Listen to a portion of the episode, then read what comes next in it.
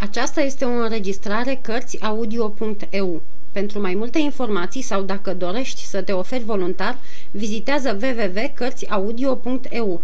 Toate înregistrările Cărțiaudio.eu sunt de domeniu public. Capitolul 15. Magistrați și militari a doua zi după aceste întâmplări, văzând că Atos nu e nicăieri, D'Artagnan și Portos îi aduseră la cunoștință domnului de Treville dispariția prietenului. Cât privește pe Aramis, el ceruse o învoire de cinci zile și mergea zvonul că se află la Rouen pentru treburi familiale.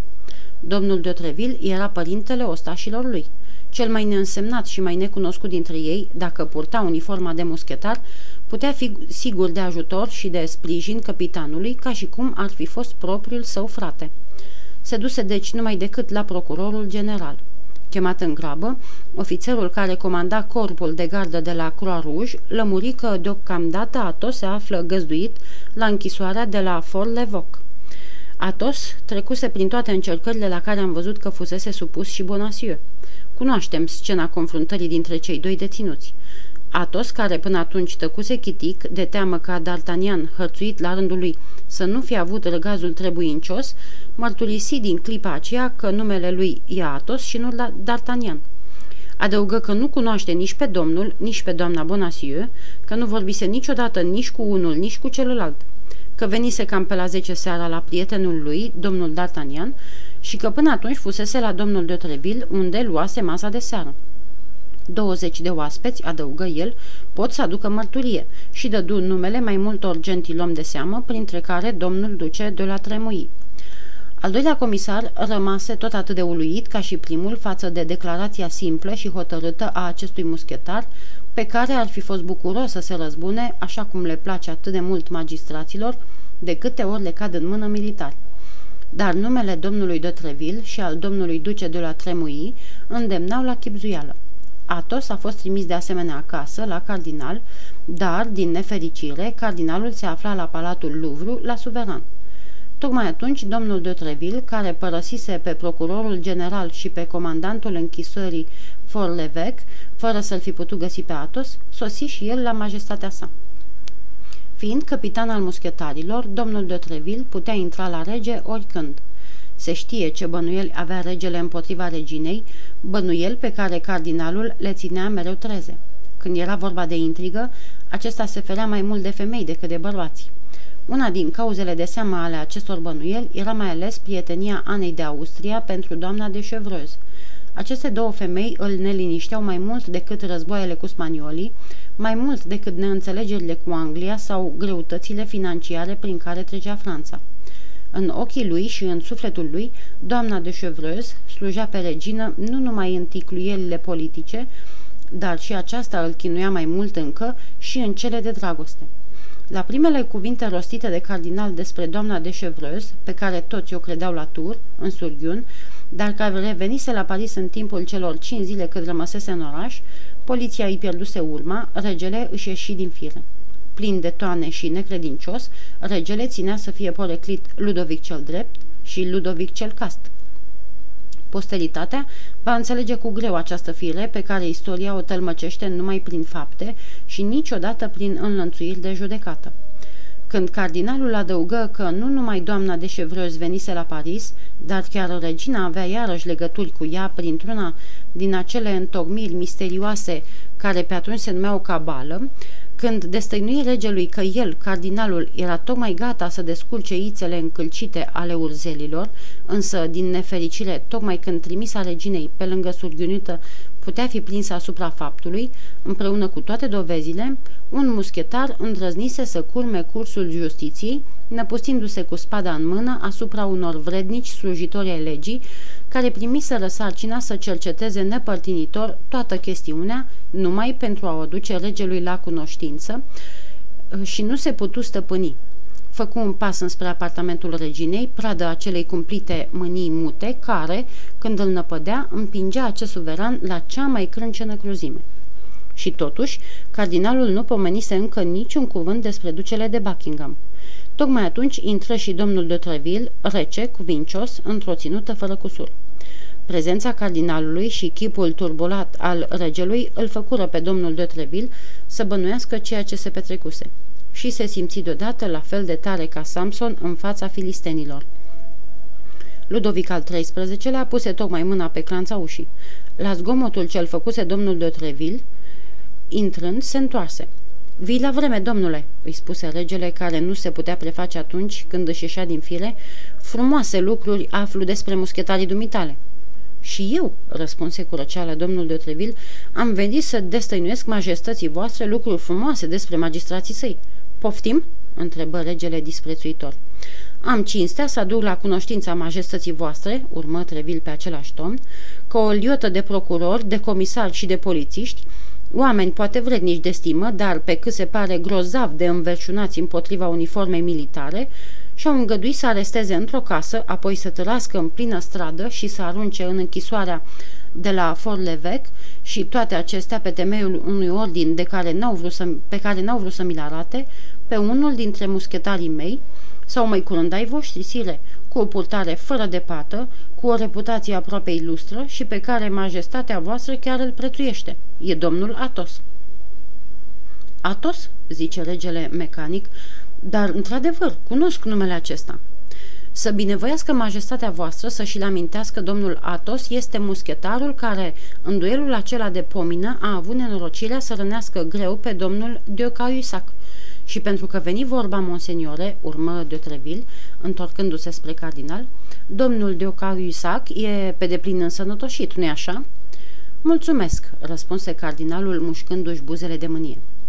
Domnul Atos se dusese deci să vadă pe unul dintre prietenii lui, care lipsea atunci de acasă, urmă domnul de Treville, un tânăr bernez, cadet în compania domnului de Zesart, din gărzile majestății sale.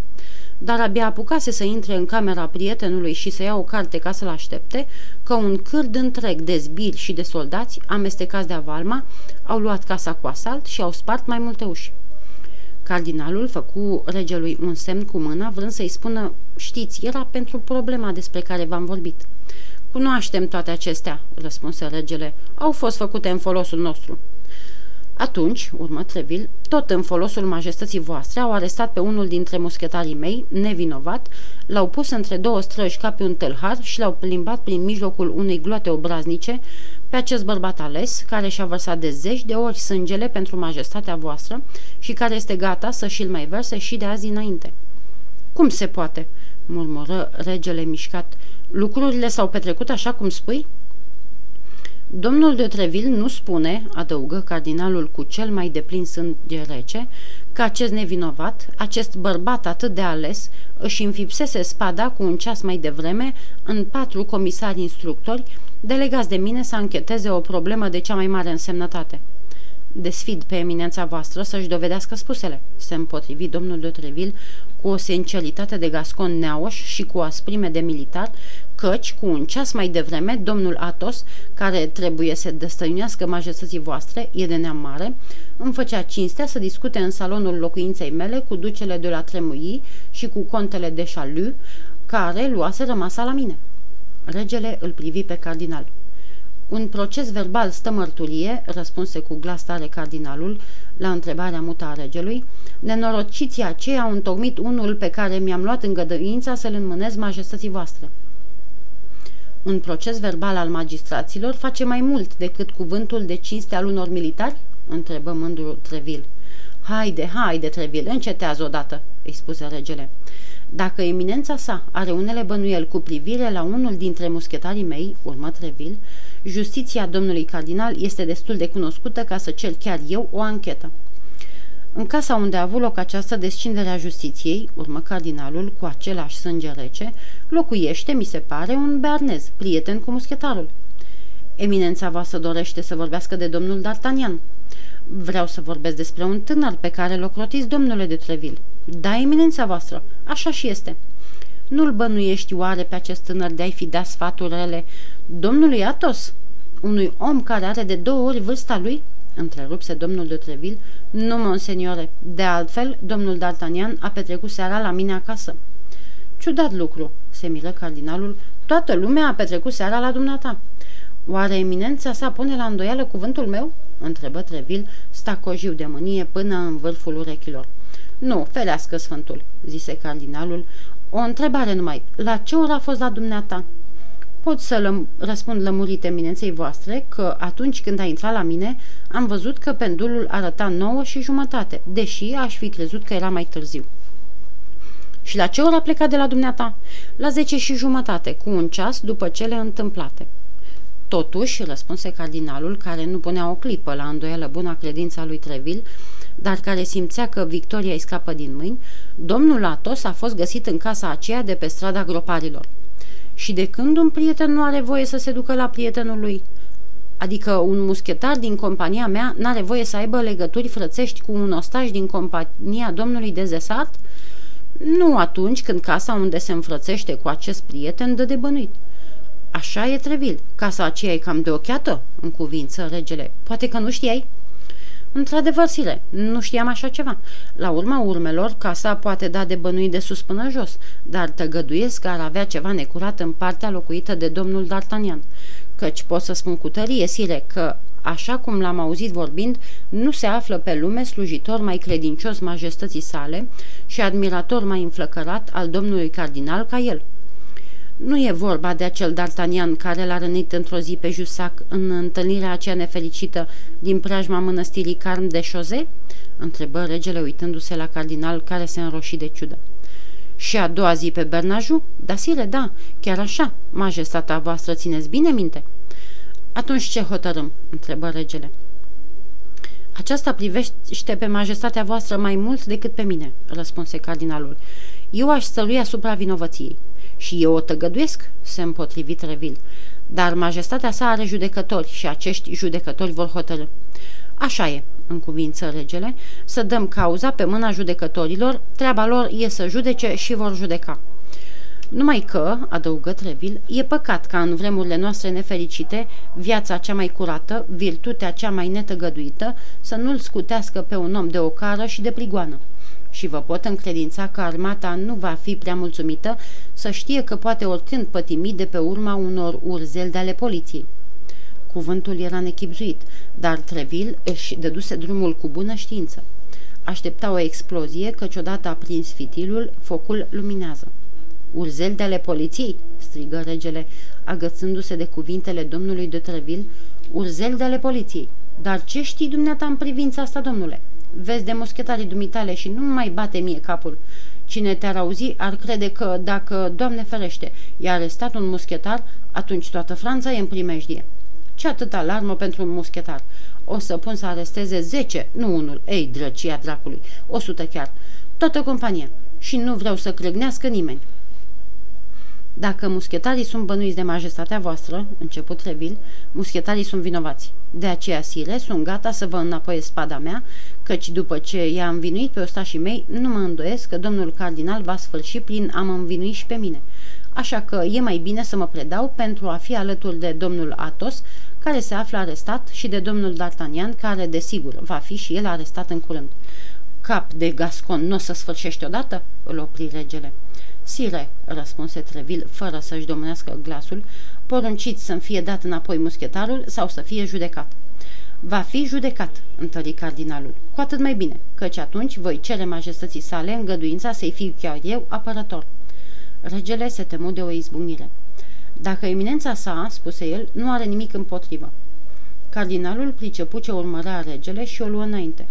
Iertați-mă, spuse el, dar dacă majestatea voastră crede că judec părtinitor, atunci eu mă retrag. Ascultă, zise regele, poți să juri pe amintirea tatălui meu că domnul Atos se afla da, la dumneata în timpul isprăvii și că n-a avut niciun amestec? Jur pe gloriosul vostru tată și jur pe dumneavoastră, sire, care sunteți tot ce iubesc și slăvesc mai mult pe lume. Gândiți-vă bine, sire, interveni cardinalul, dacă îi dăm drumul arestatului, nu mai putem descoperi adevărul. Domnul Atos va fi gata să răspundă ori de câte ori magistrații vor găsi de cuvință să-l cerceteze, sărui domnul de Treville. Nu va dezerta, domnule cardinal, fiți pe pace. Răspund eu pentru el. Așa e, nu va dezerta, întări regele. O să-l găsească oricând, după cum spune și domnul de Treville. De altfel, adăugă el cu glas scăzut și privind rugător spre eminența sa, să nu le răpim încrederea. E o politică bună. Această politică a lui Ludovic al XIII-lea îl făcu pe Richelieu să zâmbească. Porunciți, sire, în cuvință cardinalul, aveți dreptul de a grația. Dreptul de grațiere nu privește decât pe vinovați, lămuri Trevil, care nu voia să se dea învins, iar muschetarul meu e nevinovat, așa că nu de iertare e vorba, sire, ci numai de dreptate. Și spui că e la Forlevec? întrebă regele. Da, sire, ținut la secret, într-o celulă, ca un criminal de rând. Drace, drace, murmură regele, ce-i de făcut? Iscăliți ordinul de punere în libertate și va fi de ajuns, spuse cardinalul. Eu cred, la fel ca majestatea voastră, că ne putem bizui din plin pe cuvântul domnului de Treville. Acesta se înclină respectuos, cu o bucurie în care intra și o oarecare teamă. I-ar fi plăcut mai mult o împotrivire îndrăgită din partea cardinalului decât acea neașteptată încuvințare. Regele îi scăli ordinul de punere în libertate, iar Treville îl luă fără a mai pierde vremea. Când să iasă, cardinalul îi surisă prietenos și spuse regelui – ce de plină înțelegere domnește sire între căpetenii și soldați în rândurile muschetarilor regali. Iată ceva care folosește în slujbă și face cinste tuturor. Cine știe ce festă vrea să mai joace, își spunea Trevil, nu scapi cu una cu două din gheara unui om ca el. Dar să ne grăbim, căci regele poate oricând să se răzgândească și la urma urmelor e mai greu să bagi iar la Bastilia sau la Forlevec pe cineva care a scăpat de acolo decât să ții închis pe unul care n-a ieșit încă. Domnul de Treville pătrunse biruitor la Forlevec, unde slobozi pe muschetarul rămas la fel de liniștit și de nepăsător ca totdeauna. Cum îl văzuse pe D'Artagnan, îi spusese Ai scăpat ieftin de tot. Aceasta e plata pentru lovitura de spadă a lui Jusac. Mai rămâne a lui Bernaju, dar nu te culca pe ureche. De-al domnul de Treville avea dreptate să se ferească de cardinal la gândul că socoteala nu era încă încheiată, căci îndată ce capitanul muschetarilor închisese ușa, eminența sa îi și strecură regelui. Și acum, când am rămas doar noi doi, o să putem vorbi cum se cuvine, dacă majestatea voastră îngăduie.